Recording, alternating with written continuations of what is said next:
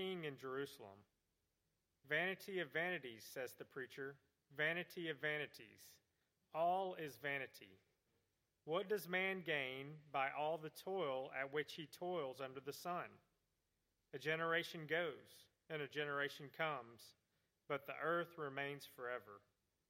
The sun rises, and the sun goes down, and hastens to the place where it rises. The wind blows to the south, and goes around to the north.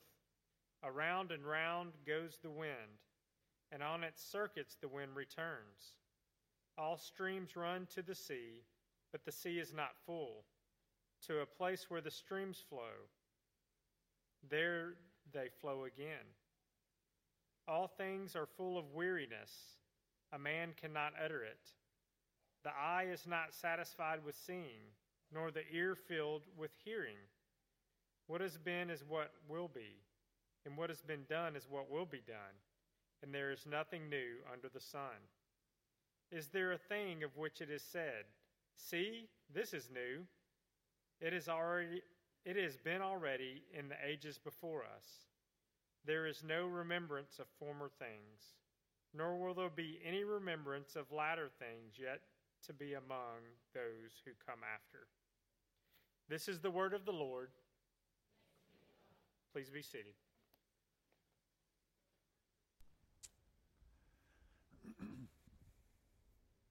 Hey, I was going to say if you're a kid here, you're like, we're all kids. I mean, yeah, that's true. But if you're like, you have parents here that are still kind of in charge of you, I was going to remind you of uh, the benefit of being able to, to be together in worship. It's a big deal to us. And we, we want you here. So we're excited about that. And as you get older, and I was talking to my boys about this, so I thought I'd tell all of you as you get older, uh, you know, the more that you can like pay attention, you know, for them, it's like, y'all should be bringing your Bibles you know, and y'all should have them open. And, uh, you know, at least pay attention to, to I know you're going to kind of go in and out, so are your parents, you know, during a sermon sometimes. But just, you know, have, have your Bible. If you can read, you can always read uh, the passage, or you could mark something if I speak of a word. So I just say it to you to say, I want you to participate. And not only that, this, this literature, uh, it's wisdom literature, and a lot of times, if you're a, a younger person, the idea is that you would learn from somebody uh, that that uh, like this, who's a wise person. So you want to kind of open your ears and say, "Hey, I, I need to pick up something from this person." They've been down the road and thought about things, and God, in His uh, kindness, uh, guided their hands to write something that we could learn from. So I should encourage you in that. We want you to participate. We want you learning. We want you to be able to talk to your parents about it and understand it. We want you to bless your parents while you're here by uh, you, you not making it distracting for them. And so I just encourage you, and that's important. And so let's pray together and we'll get started. Father, I thank you for your word. I ask for us to see and understand uh, these truths. I pray you would open our hearts to see them and love them and treasure them. Lord, I know that uh, for me and for all of us, some, some parts of the Bible are not always easy uh, for us to wrap our minds around. Um, and, and yet you, you use them for, for us to grow in wisdom and, and truth. And, and we just ask that you would do that today. In Christ's name, amen. So we are starting Ecclesiastes, uh, which is a book maybe you haven't read before, maybe you have, I don't know. It is in the Old Testament. It's a part of the wisdom literature uh, of the Old Testament. Uh, probably most of you are more familiar with uh, Proverbs than you are Ecclesiastes. Uh, a lot of people would say to you growing up, perhaps, like, read a chapter of Proverbs a day, and that will help you. And so maybe you've done that at different times in your life. Some of you may know the story of Job just by somebody saying, like, oh, you're going through the trials of Job. I know, you know, you've experienced that. And so maybe you know a little bit of the story. Uh, it's 42 chapters, Job's, Job is, but it's a, it's a story about a man's life, a man who walked with the Lord and who faced great trouble, in, insane trouble, all at once. And so maybe you've studied that or read that or heard about that uh, and understand, you know, some of that. Maybe Ecclesiastes, like I said, is new.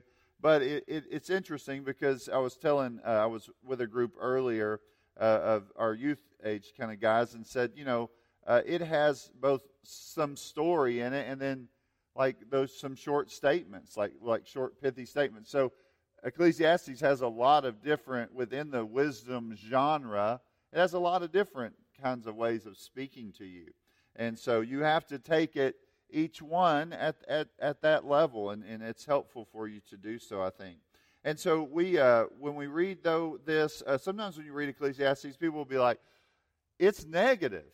I mean, that's kind of I've just read it with my family, and I have a ten-year-old, eight-year-old, and six-year-old. We went through it over however many nights, just taking little short segments, not exhausting everything, and just talking about it. And I had like revolts, you know, in my house over like this guy. I don't know what to think about him, you know. And so we we had like kind of this struggle, which is what you're kind of supposed to do. I mean, like you should read it and be like, hmm, I'm not sure about that, or this this doesn't. It, how do I think about that? Uh, Ecclesiastes will make you stop and ponder and and, and think about things uh, maybe at a different level. And uh, I, but there are some even uh, you know people from hundreds of years ago all the way up to today that would struggle with it, and it almost feels like uh, what what one ancient rabbi said O Solomon, where is your wisdom? Not only do your words contradict the words of your father David, they even contradict themselves. So sometimes you might want to just kind of throw your hands up. But again, it's in God's Word. It does address the difficulties of life, the inconsistencies of life, the things that you find hard to resolve. He addresses those things, but doesn't really always answer them. Ryken gives us five reasons to study uh, the book of Ecclesiastes. First, he says, it is honest. Like, that's one of those things. Sometimes you'll have somebody meet with you and say, I just wish, and particularly in a, a more affluent group, dishonesty is sometimes how they get ahead. They have someone to meet with, they put on this mask. They go the next thing, they put on this mask. Go, go the next thing, they're like, and they'll even tell you, you got to put on a mask for these people. You know, you got to learn how to act so that they're going to all, you know, and then they go to the club and this is what you do. And they go to the family reunion, this is how you, you know, and so they've just become really good at masking everything, you know. And so it's no, this is like the mask is off. He is the, the highest level, the way he presents himself here is at the highest level of kind of human society and culture, but he took the mask off. And you're like, good night. Finally, you know, someone who's not faking it, who's not making it look like something that it may not be at all. You know? So, anyway, that's nice. He's honest. Second, it helps you learn what happens if you choose what the world tries to offer instead of what God has to give. So that's because here's what happens. When we say the world has to offer, I, I think we almost have to say in this, he says it that way. I would almost say sometimes, too, it's just one of those things where um, you can fall in love with the blessings instead of the blesser. And that's just always like this struggle that we would face. And so I think that's kind of where the whole idolatry thing kind of, you know, it comes in. Third, it asks the biggest questions that we still have today. So he's, he's going to ask questions that are common to man. That's one thing about wisdom literature. It is, it's common. You don't read it and say, these aren't, com-. you know, like sometimes you'll think, I don't know, I'm a 21st century person. Like, I know things. You're like, okay. Are you still asking these questions? Uh huh. Well, he was too, right? So that's something helpful. Fourth, it helps you understand the one true God. So he's going to go back to God.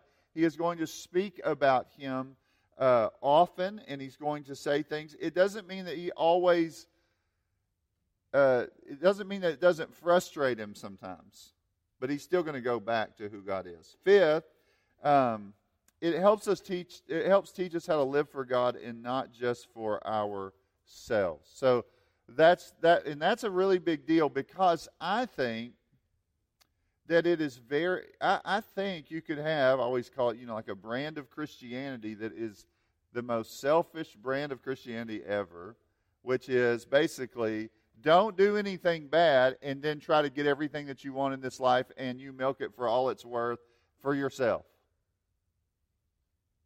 That's kind of a common deal. And it you're like, that doesn't even sound Christian. It's like, yeah, but it works. or whatever. You know, you're like, oh my goodness, this is crazy. So we have to be careful. We have to think about it and consider it. Now, as we're thinking about Ecclesiastes, I think those are helpful reasons to study it, and I think it will help you in your study of it. Now we start with verse one and two, and we I think one thing just say is who is the author uh, is a big question for people, and that was a really big deal, uh, particularly in the 20th century, early part of the 20th century. Uh, a lot of people were battling over all kinds of things about authorship with Old Testament writers and that kind of stuff. Uh, actually, er, earlier, uh, um, you know, we were discussing it, and it, there, there's this feeling where uh, one of the guys said, like, you know, I don't know that he actually, he, he in a way doesn't identify himself, and in a way he does. You know, and which is true. If you read through it, you would say uh, there are aspects of it that could feel like that because he calls himself the preacher, but not, he doesn't use his proper name. You know? But uh, for a long time, people have, uh, in the early days especially, they would see it as this is clearly Solomon. And then there are people that would say, wait, hold on just a second. Uh, perhaps, or maybe he is identifying with Solomon, and then, you know, because he because there were other kings, right, in the in the Old Testament, and so sons of David in that sense. And so other people might say, well, he might be identifying with that, and then as he moves on, uh, he presents himself differently. But at the end of the day, for me, it's easier. Uh, I've always thought of it as Solomon. I think it uh, it, I, that's probably where I would, would lean and where I would be. Again, authorship to me is not as important, but he calls himself the son of David.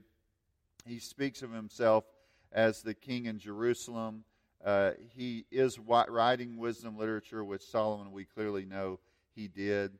And so uh, that would probably be where I would end up. So just kind of thinking in terms of that, I think that that's that's easier for me to say, I'm good with that, I, will move on. So, again, there's other people that would think differently. Now, the message of Ecclesiastes, that's kind of the next step. In verse 1 and 2, the words of the preacher, the son of David, king in Jerusalem, vanity of vanities, says the preacher, vanity of vanities, all is vanity. So then you're kind of left with what in the world, is, what's he saying? That's your message? Like, are y'all excited? Everything you do is a waste. I mean, that's kind of one way you could like, you're like, what? Like, this is not fun. That's kind of where I started getting kicked back at the very second verse in my family. What? Then why are we doing anything? You know, or whatever, you know. Those questions do come to us because what is he saying? The, the actual word you would say is, is almost like it's a vapor it, it's it's like smoke. It's insignificant. When my uh, boys uh, were little, do y'all remember those bubble machines that would send out all the bubbles? They'd chase after them and grab them. Well, I mean, early, early on, they could never get to them. But when they could finally get to them, they like reach up there and touch, and then it's gone. He's saying, This is what life is. Today they like smoke bombs. Do y'all like smoke bombs? I don't like the way they smell, but I do like the different colors. But it's so short lived. You know, I might capture it on, on the on the phone, but like they love to do the smoke bombs, they think they're fun, but that's kind of what it's like. They are there and then they are gone. Anna recently took the boys to Ripley's Believe It or Not. And they went into a room that was like one of those mirror kind of rooms. And as they're walking through, it appears one way, and then like you're like, wait, I'm not there. Everything has all of this, uh, th- these kind of shocking things that are going on. But that one particularly um, kind of hit me as as a reminder of that because we'll think, no, it's right there. I can see it, you know. But the the mirrors are making your eyes play tricks on you. And so I think life is at some level, you're saying, like, it is a vapor, which means there is a lot of it, it's short.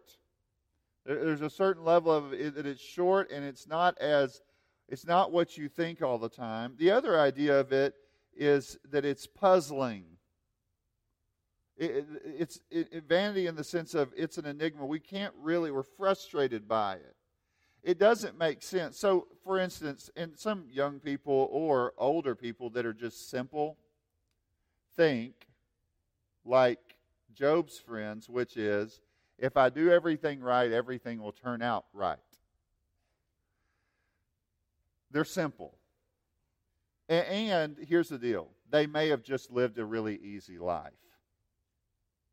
But the reality is, is life's not always that way. That's proverbial. Wisdom requires you to say, things don't always turn out okay. We live in a fallen world. Things are not always easy.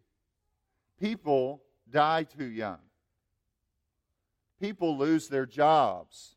People lose their ability to do their jobs in a moment, in a split second.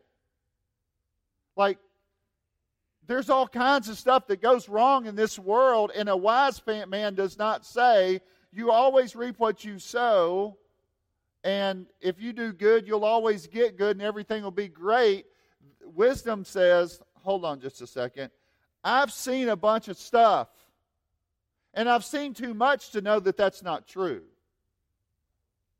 You can lie to yourself about that, but one day you'll probably be checked can almost count on it because I've read wisdom literature, and wisdom literature don't allow you to think that way.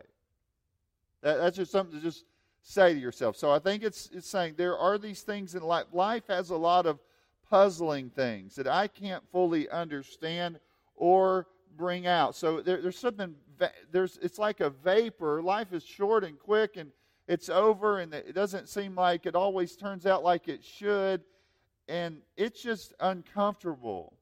And so if you pursue money, pleasure, knowledge, and power, and you get all those things, you're still going to be left with those perplexing and puzzling things. It wasn't what I thought it was.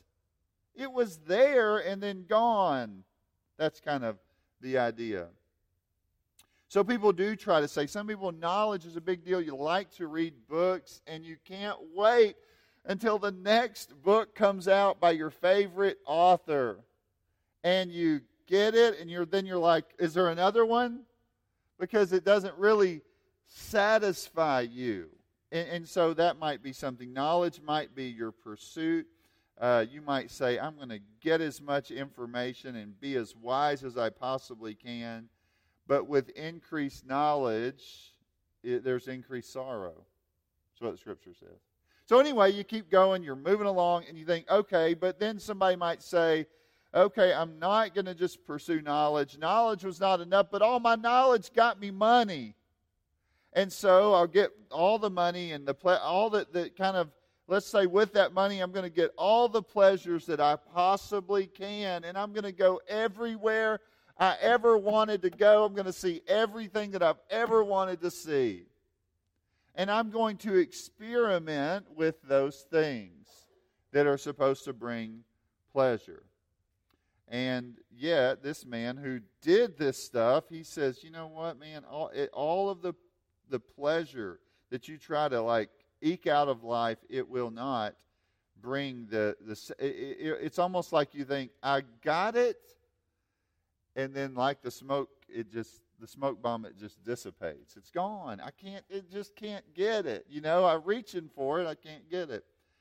Some people uh, try to, to, to do something really significant maybe with their work. And uh, that, this could be a for-profit or non-profit you know where you build something great. And, and you might even end up with your name on a sign somewhere you know?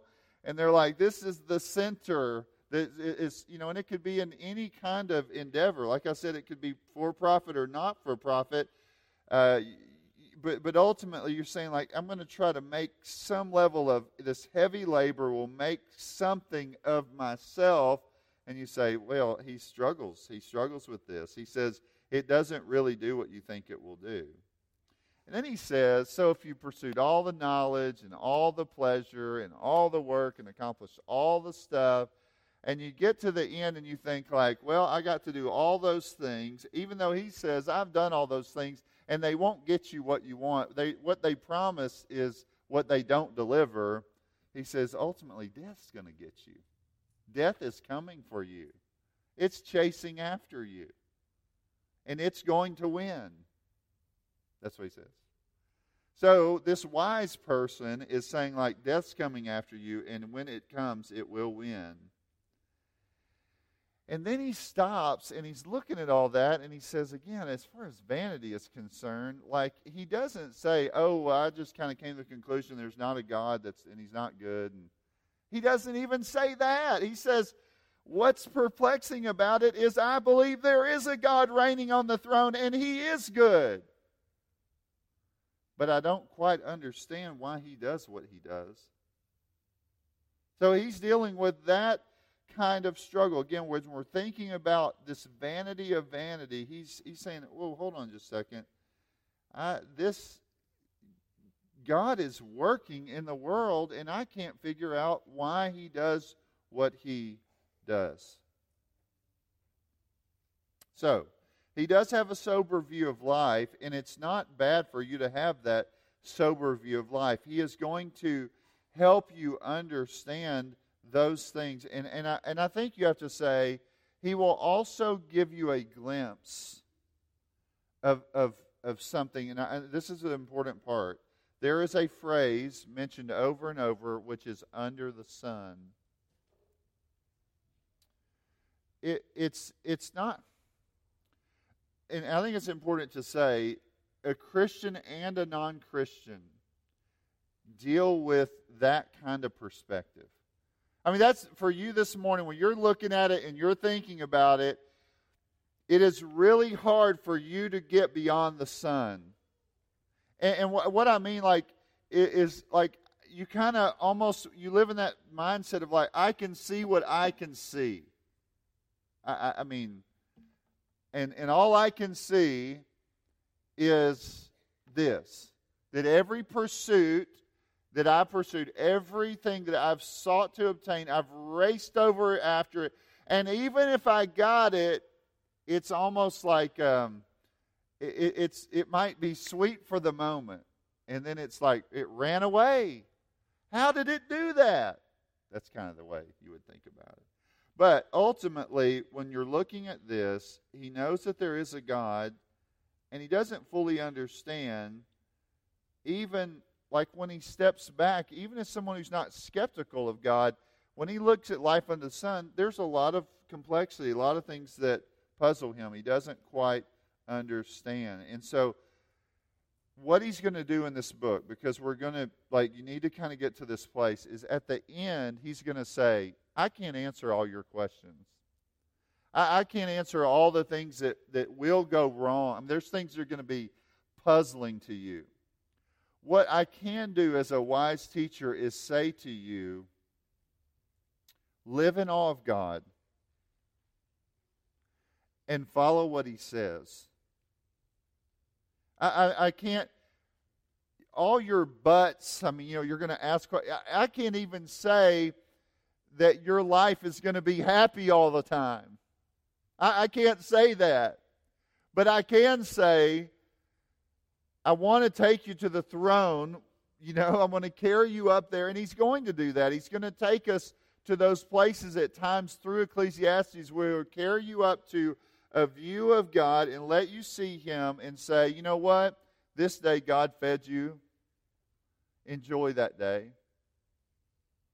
This day, uh, God allowed you to enjoy your spouse. Enjoy that day this day was a happy day. Just enjoy that moment. Like, just, it's not always going to be that way. Just, but just let me take you and let you just get a glimpse of God. And ultimately, in the final analysis of all the perplexing things in life, like, trust that He is who He says that He is. Put your hope in Him, live in awe of Him. Let Him make something of all of this feeling of meaninglessness. Now, we're going to keep going. and then we'll look at, uh, I'll, we'll bring all this together at the end. Look at verses 3 through 11. He's going to look at things and he's going to say, What gain has man had from all his toil? Uh, one of the authors kind of started in his commentary uh, speaking of Benjamin Franklin and just said, like, Benjamin Franklin was always thinking about gain. Like, you know, what would be a, a wise way to go about this so that I can, you know, we could take advantage of, of, of the situation, not of advantage of people necessarily, but just make the wisest kind of decision. And so he's saying, this guy in that kind of mindset, he's saying, like, um, if you're looking at a, a, a profit and losses kind of thing, he said, like, what profit? What's come of this? I'm going to work my tail off. What am I going to get from it, from doing all this uh, in this world? Um, this is what he says What does man gain by all the toil at which he toils under the sun? A generation goes and a generation comes, but the earth remains. This is kind of what he says. This is it's interesting. He's saying like, here's the problem. You're not staying here very long. So if you get a lot out of this world, whatever it is, um, like the next generation is right behind you. I mean, you're you're going to be there one day and then like gone the next. Like you're coming to the end. It just in some ways, you think just as you felt like you look up in your life and say, just as I really began, just as I you know accomplished some things, I understood some things. Now I'm ready to do something and then you're going to see things begin to uh, slow down, and you will be gone. And so he's saying, like, man, what gain is there in all of your toil when you know that you're like only here for a short time?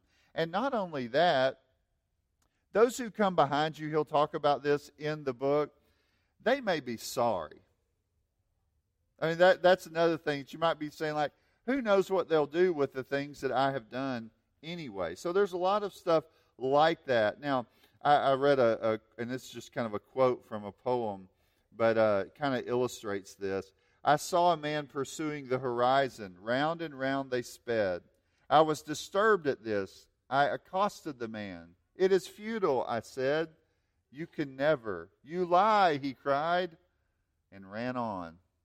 You know, so it's just one of those things where you're like, my goodness, like your life, the, the earth is kind of moving, but you're sitting there and, it, and it's, it's, it's coming along, but you're thinking like, oh, I'm moving, moving, I'm going somewhere, and then all of a sudden you're gone and someone comes behind you who is too forgotten that he will only be here for a short time. So, verse 5, though, he's going to use all of these, uh, you know, like he's going to use the sun, he's going to use the wind, he's going to use w- water, all of those things uh, and help you see like they're going to stay around, but you will be gone.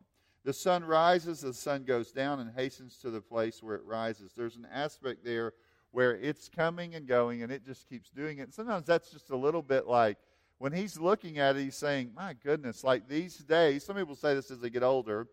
I mean, uh, my days get shorter and shorter, you know, and for some of you, as you get older, your nights get longer because you don't sleep that well in the sense of like the wearying kind of aspects of the night. But he's just saying, all along, you're, you're watching this, it comes and it goes, and it, there's a part of it that's just like another day, another day, another day.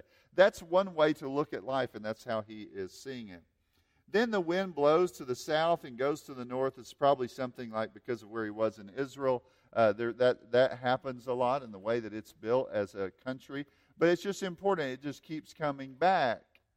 It's like you, you know, the wind blows on you, and then tomorrow it's like it's there again. What? Where'd it come from? How did it keep doing that? He goes on and speaks of the water. All streams run to the sea, perhaps to the Dead Sea is the idea. But the water runs into the sea, and uh, it seems like it never fills, but the river like never stops. I mean, I don't even. It just keeps moving through the process, and you're like, oh, I mean, it's, it's, I have to watch this over and over and over again. It's wearing me down, but not only that, it's taking me down. And it's taking me out. And it's going to, in a way, carry me away. And eventually, just as the night comes, my lights are going out. And he's looking at it, and you're like, man, this is like, ugh, is this sad or what? You know, what would, why would somebody want, if this is the case, why would you even want to keep doing anything? Now, here's what's interesting. He says, nothing is new here. All things are full of weariness. A man cannot utter it. The eye is not satisfied with seeing, nor the ear filled with hearing. Now, this is kind of an interesting place to be. And my, when I look at this, I'm like, man, this is, this is really true. No matter uh, what you know you experience, there's kind of this deal of you want just a little bit more, just a little bit more. And so, if you've traveled the world, then you need to go back and hit that place again. I may have missed something there, or I need to see more of this or that. And no matter how many mountains you see, or maybe how many times you see the mountains, you might just be like, I need to see it one more time. Or you might say, Oh, I just can't wait to hear a new song. Somebody's going to come out with, or maybe my favorite band might come out with this new song, or the next book, or the next game. Like if you're a gamer, some of you are sitting there, I guess, thinking about playing this game, and you're like, Another level? Really? Really? Like, really? Is that going to be, you know? And so you're looking at all those things and you're saying, but for whatever reason, even though this, we're never really satisfied, even though we've heard this before or seen this before, what has been done is what will be done, which we had some discussions with, again, uh, the, the, the younger guys in there earlier about, like, are there new things? And I was like, yes and no. But I mean, he's kind of saying, like, look, a lot of times it's just the packaging of it changes. And so we talked about uh, the 14 generations of iPhones, you know? And we, we were talking about those, and it's like some people, you know, we're saying they're not changing that much, but I sure want it. You know, I need the next one. You know, that's kind of the idea that you might look at and think about. There's something about this that, to the writer here, it's frustrating and fruitless. Both of those things are taking place. And you're thinking, man, are you almost done? Not quite, but I'm getting close. I'm getting close. I'm close. There is no remembrance of former things, nor will there be any remembrance of later things yet to be among those who come after. So there's still kind of this longing for that, even though there's not. Um, it's almost like uh, they're not going to remember it anyway, and so they'll start that cycle over. They're not going to remember that this has already been seen. You know? Now, one thing I want to say, just because I want you to think about how how could we not come away just totally doom and gloom here? I think what you have to say is this is a horizontal perspective of life. I mean that, that's where that's where he's at. He's under the sun and he's looking at it from a horizontal perspective. And I think it's not just that a non-believer can't see God but believers can't see God a lot of times. You cannot see Him for who He is. And so, when you look at, like, in a very secular way the world, and not only that, even if you can see God, you're still perplexed by things that are going on. But remember, in one of the Psalms recently, he said, I was totally distraught until I went into the sanctuary. There's something about that that reorients everything for them. Because then you can say, instead of saying the heavens go up and down, up and down, up and down, you can say the heavens declare the glory of God. Their speech is crying out to me about God. And so sometimes it's like, I just need God to help me take, take me to the throne and see he reigns. Yes, there's things that perplex me in this life, but I know that He is on the throne above, that the heavens are declaring the glory of God, that, the, that this is my Father's world. I need to go back and worship for a little bit and see Him. And I think about like it takes you a little bit like Lamentations, where uh, he's lamenting, but all of a sudden he stops in the middle of that, all of the lament. And in chapter 3, he says, His mercies, they are new every morning. And so, in the midst of these things that do just bring despair, or that kind of feel like a little bit, they, you, when you're looking at them, you think like, I can't see any reason to like really live for something eh, or give my heart to something or whatever it might be. The perspective changes when I am taken to see the God who rules over all, and He has brought things new. And for the Christian, on a greater level than this guy would ever understand, he has ushered in the new covenant through his own blood. He has brought about new life by the resurrection. He has given a new heart. All those things are new. He's changed me on the inside, a new self after the knowledge of God. He has transformed me. He's made me a new creation. He has promised the recreation of this earth. And so there's aspects of just seeing this that remind me of what is to come. Anna says I'm strange, but I was out uh, downtown uh, with the boys the other day, and we're, uh, we're, we're driving along. It's getting darker, and I was we've been playing around and stuff. And then I saw the Rose Hill Cemetery, and I take them there, and uh, we had all kinds of discussions, crazy discussions. You know, I even talked to him about like, what if you camped out here? You know, I don't know about that. You know, what if I bought us a tent? You could take the tent afterward. Oh. And uh, I was like, eh, they were, you know. So we had all these discussions of all kinds of crazy things. And then at the end, though, I thought, you know, I I, want to I want to talk to them about the resurrection. I want to remind them. I, I want them to see that like there's an aspect of this when I look at it and I think that person lived a hundred years ago. Before long, I will be there. But but I want them. I want to take them beyond that and say, you know what? For those in Christ, there is a future beyond that grave. There's one who is victorious over it. So, what makes something that seems so vain not vain is that there is something that God is doing. He is going to make all things new. And so, what do I do? I raise my boys to fear the Lord, to know that He reigns and rules over all, that all the complexities that we don't understand, that all the things that might frustrate us, that all of those things that seem futile in this present life, that they have to just carry it before Him and say, Lord, just let me see. Let me see you reigning on a throne. Let me trust you. Let me see, and the, the end of the matter is this revere him, worship him, and follow in his ways. Even when I can't see, yes, even when you can't see, you walk by faith. You trust him. If he gives you a good day, you give thanks. If he gives you a really hard day, you bow before him and say, Lord, I don't understand. But in all things, you can trust Him. I'm driving them back. Trust Him, revere Him, walk by faith and not by sight. And know that not only is He making us new, He will make all things new. Ecclesiastes gives us a true assessment of what life is like apart from the grace of God.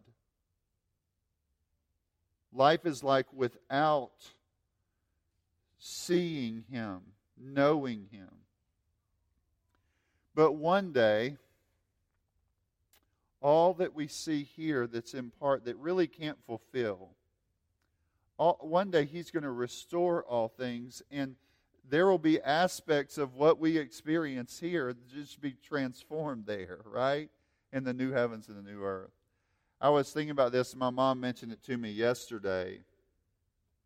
She said, you know, like uh, we have this tendency to not really experience the, the wonder of moments, and we see it sometimes in a real dark way, but but we instead of seeing the, the, the brightness of situations and kids sometimes early on before they get saddened by a lot of the darkness of this world. They, they, they, they really embody some things that we could capture. And when my kids um, in our wrestling, like I'll usually stand next to the bed, and uh, and and they'll jump off and we'll wrestle. You know, uh, they're they're regularly saying, "Do it again, do it again," and they'll jump off the deal, and you know, it's like, "Do it again, Dad, do it again."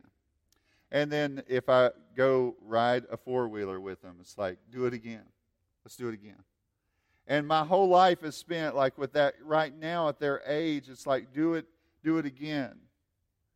And some time ago, and I think I mentioned to you one time, my boys or my oldest son was out fishing with me. We caught a few fish, and he said, uh, "Well, I'm good. I mean, we, you know." And I'm thinking like everything's warming up, and the fish are getting right, and we're gonna slam them. You know? He's like, "I'm good, Dad." I was like, "Good." They biting, bro. Like, what? What are you talking about? Good, you know? And uh, he said, "You know, I don't come out here just to catch fish. I came out here to be with you." You know? And he told me in his own way, let's do it again. Let's do it again. Because being with me, not the activity, that was the thing. And when you think about your life with the Lord, what you really want to do is in this present life,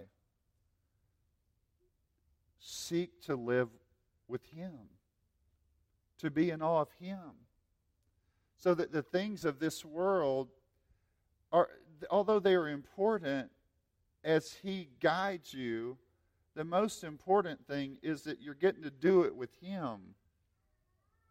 You're getting to live life with Him. And even in the darkest moments or the brightest ones, you just know the shepherd's with me. And I just want to walk close again with him. And I think about that in my life and in yours, and that's the implication. The, the life of, uh, in this age has a lot of troubles, but ultimately, the great profit is that you would turn to Him and trust in His Son and hope in the gospel and look towards life everlasting and not just this present life. It will never satisfy, it can't. But one day, those who get close to Him, those who walk with the Lord Jesus Christ, who turn to Him, they will experience life as it as ought to be lived. And there's an aspect of Ecclesiastes that says to you, this present world cannot satisfy because you were built for another one. One where delight in God will be the norm, and delighting in what He has done will also be. Let's pray. Father, I thank you for your word. I ask for wisdom and direction in my own life and in the lives of those here that we would see that the reason why everything matters is because we know you, the one who made, sustains, redeems this world. And the fullness of that is yet to come. And so, Lord, we ask that those of us here today who are not in Christ, I pray that they would trust Him and by faith they would put their hope in Him. And they would look forward to a day when everything that is wrong will be made right. And in the present, that everything they do here will be done for you, even when we don't understand. And we just ask that that would be true of us. In Christ's name, amen. If you would stand with me at this time. If you have uh, been with us here before, you know that we take the